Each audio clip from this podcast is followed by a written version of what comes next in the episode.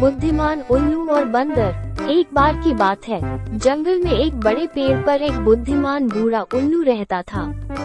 उल्लू अपनी बुद्धिमत्ता के लिए जाना जाता था और जंगल के सभी जानवर उसका सम्मान करते थे।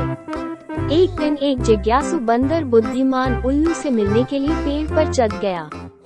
बंदर ने उल्लू से पूछा, तुम्हारी बुद्धि का रहस्य क्या है?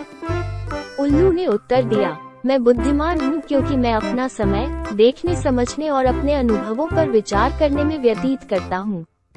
मैं बहुत सारी किताबें भी पढ़ता हूँ और दूसरों की गलतियों से भी सीखता हूँ।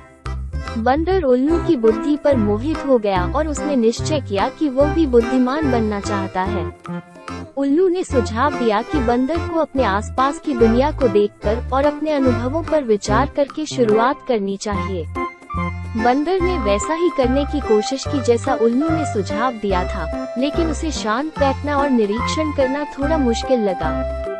वो आसानी से विचलित हो जाता था और हमेशा खेलना और मौज मस्ती करना चाहता था। उल्लू ने बंदर के संघर्ष को देखा और उसे एक मूल्यवान सबक सिखाने का फैसला किया।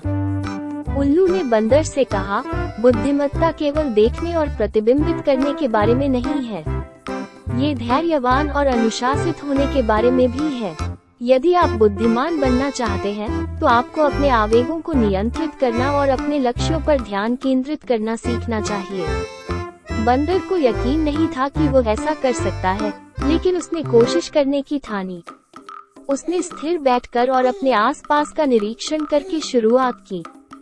उसने जंगल की आवाज़ और गंध पर ध्यान केंद्रित किया और उसने उन चीज़ों पर ध्यान दिया जो उसने पहले कभी नहीं देखी थी। उसने किताबें पढ़ना और दूसरों के अनुभवों से सीखना भी शुरू किया।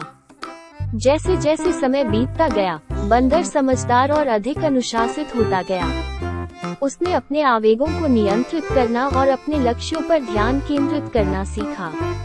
अब वो अधिक धैर्यवान और समझदार भी हो गया था। एक दिन बंदर एक पेड़ पर चढ़ रहा था, तभी उसने जानवरों के एक समूह को परेशानी में देखा। उसने उल्लू से सीखे सबक को याद किया और समस्या का समाधान खोजने के लिए अपनी बुद्धि का उपयोग किया। अन्य जानवर बंदर की सूझबूझ और बुद्धिमत्ता से बहुत प्रभावित हुए और वे उसका भी सम्मान करने लगे। धैर्य और अनुशासन का मूल्य सबक सिखाने के लिए बंदर उल्लू का आभारी हुआ।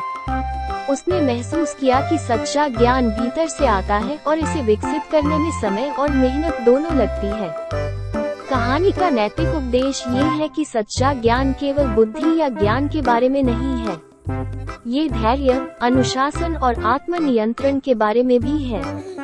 यदि हम बुद्धिमान बनना चाहते हैं तो हमें अपने आवेगों को नियंत्रित करना सीखना चाहिए और अपने लक्ष्यों पर ध्यान केंद्रित करना चाहिए।